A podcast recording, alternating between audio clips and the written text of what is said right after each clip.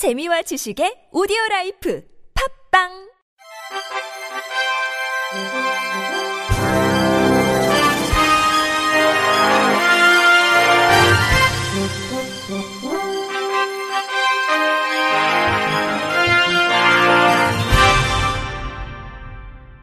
청취자 여러분 안녕하십니까? 11월 11일 금요일 KBIC에서 전해드리는 생활 뉴스입니다.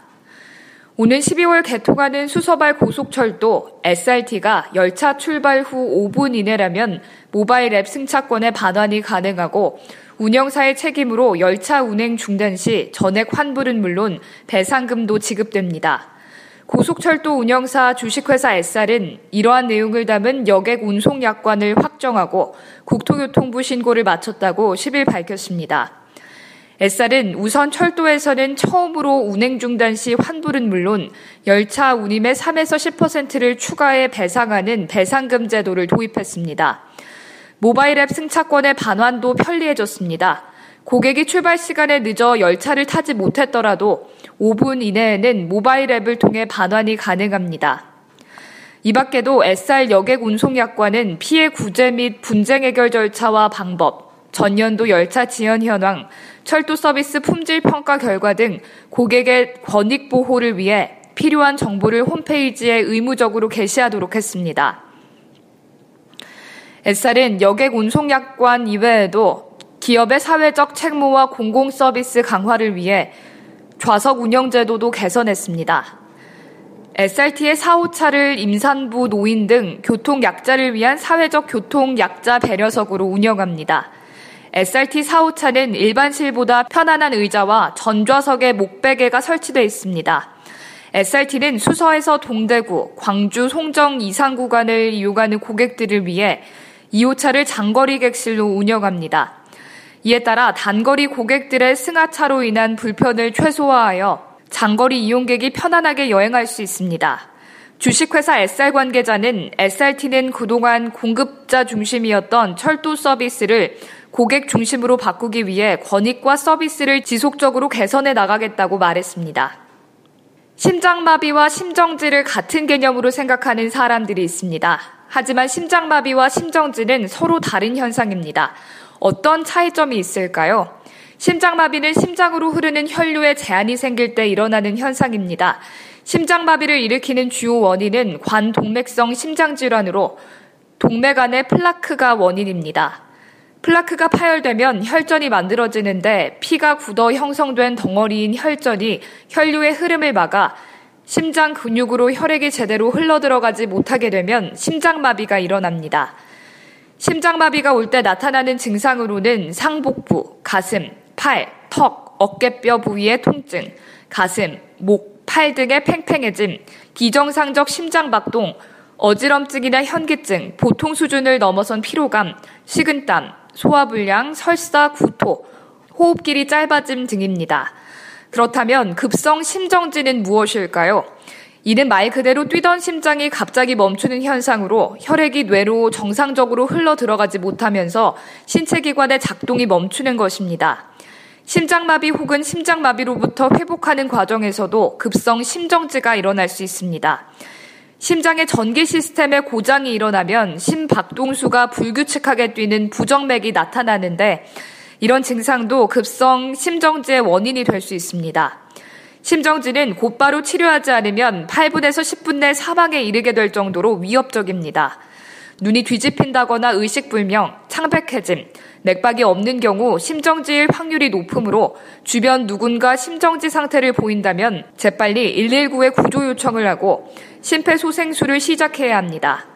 요즘엔 아파트 내에 자동 제세 동기를 설치한 곳이 많으므로 가능하다면 이를 이용해 심장박동을 뛰도록 전기 충격을 가해야 합니다. 어린이 감기 환자에게 항생제 처방을 금지하는 처방 지침이 처음으로 마련됐습니다. 항생제 오남용을 줄이고 내성 발생을 예방하자는 취지입니다. KBS 은준수 기자가 보도합니다.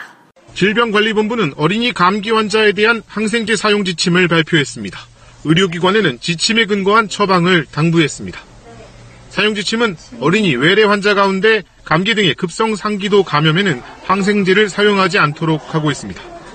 대부분 자연 치유되는 만큼 항생제 사용 필요성이 낮다는 판단에서입니다. 다만 목이 붓고 아픈 급성 인두 편도염과 축농증에는 제한적으로 항생제를 사용하도록 규정했습니다. 이번 지침 발표는 의료기관이 과하게 항생제를 처방하고 있다는 판단에 따른 겁니다. 실제로 감기 등 급성 상기도 감염 진단에서 항생제 처방률은 44%로 32.4%인 호주, 14%인 네덜란드보다 높은 것으로 조사됐습니다. 특히 소아 외래 환자의 항생제 처방은 75%가 감기 등 급성 상기도 감염에 집중됐습니다. 녹취 오영정 강남성심병원 소아청소년과 교수 증상이 좀 더 빨리 어, 좋아지게 해달라는 어떤 조바심 때문에 항생제 처방을 요구하기도 하고요. 또 의사들도 또 그런 거에 맞춰서 치료를 하게 되기 때문에 항생제 사용에 대한 지침을 마련한 건 이번이 처음으로 국내 역학 자료를 근거로 하고 있다고 질병관리본부는 설명했습니다. 질병관리본부는 성인의 호흡기 감염 등에 대한 항생제 사용 지침도 개발할 방침입니다. KBS 뉴스 은준수입니다. 중금속은 금속 원소의 비중에 따른 구분으로서 일반적으로 비중 4 이상의 금속을 중금속이라고 하는데요. 그 중에서 사람에게 유해한 납, 카드뮴, 수은, 비소 등을 유해 중금속으로 구분해 식품의약품안전처가 안전관리를 하고 있습니다. 따라서 비중이 낮은 금속 원소나 칼슘, 철, 아연 등과 같이 신체 기능의 유지를 위해 필요한 영양소는 유해 중금속으로 관리하지 않고 있습니다. 납, 카드뮴 등 중금속은 자연 환경에도 있고 중금속은 자연 환경에도 있고 동식물뿐만 아니라 사람에게도 미량 존재합니다. 정상적인 환경에서 재배되거나 생산된 식품에도 중금속은 미량 함유되어 있을 수 있습니다. 그러나 광산이나 산업 폐기물 처리장 등에서 오염물이 흘러나와 비정상적으로 오염된 환경에서는 식품에도 중금속이 많이 오염되어 있을 수 있습니다. 그렇다면 어떤 식품에 중금속이 많이 들어가 있을까요? 중금속은 체내에 잔류성이 있어 먹이 피라미드의 상위 계층으로 갈수록 그 양이 농축되어 증가합니다. 토양 중의 중금속은 호수, 바다 등으로 이동해 해양 생태계에 영향을 주는데 수산물의 중금속 함량이 농산물에 비해서 높은 편인 이유입니다. 식품을 통한 중금속 노출을 줄이기 위해서는 오염도가 높은 식품은 가능한 적게 섭취해야 하는데요. 예를 들어 수산물 중 연체류의 내장 조직은 근육 부위보다 중금속의 함량이 높아 조개, 굴, 오징어, 문어 등은 내장을 제거하고 섭취하면 중금 속의 노출량을 줄일 수 있습니다. 음악이 임산부와 태아에게 좋은 것으로 알려져 있는데 식물과 동물도 마찬가지라고 합니다.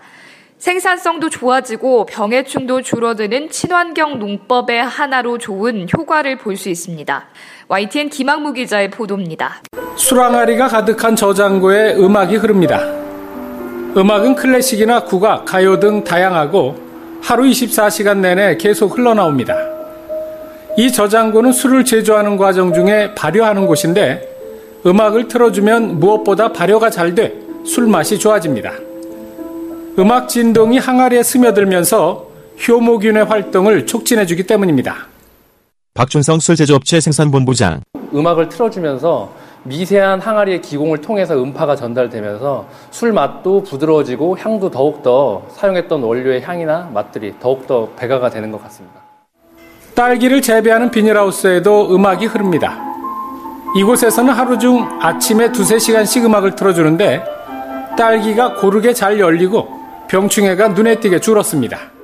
진병호 경기도 화성시 양감면 딸기 열매가 일정하고 상품성이 있이 고로 큰다는 게 장점입니다.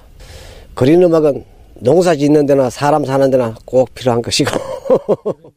농촌진흥청 연구진이 작물의 음악을 하루 2시간씩 열흘간 들려주었더니 성장이 44%더 좋아졌고 진딧물 수도 크게 줄었습니다. 수확한 토마토의 신선도를 오래 유지하거나 젖소의 우유 생산량을 늘리는데도 음악이 도움되는 것으로 나타났습니다. 정미정 농촌진흥청 농업연구관 농산물의 생산성 증대가 가능하고 어, 품질의 향상이 가능하기 때문에 어, 음파에 대한 연구를 향후 좀 더 면밀하게 해서 농업 전반에 확대하기에 가치가 있는 기술인 것 같습니다. 사람의 몸과 마음을 편하고 맑게 해주는 음악이 농가 소득 증대에도 한몫하고 있습니다. YTN 김학무입니다. 끝으로 날씨입니다. 현재 서울 등 내륙의 미세먼지 농도는 보통에서 좋음 수준을 유지하고 있습니다. 하지만 오늘 서해안을 중심으로 옅은 황사가 유입되면서 점차 미세먼지 농도가 짙어질 전망입니다. 주말 동안도 대체로 구름이 많고 선선하겠습니다. 다만 내일 밤부터 일요일 아침 사이에는 수도권과 영서 지방에 비가 조금 내리겠습니다. 이상으로 11월 11일 금요일 생활 뉴스를 마칩니다. 지금까지 제작의 이창현, 진행의 유정진이었습니다. 곧이어 나폰수 시즌2 보톡스가 방송됩니다. 고맙습니다. KBIC.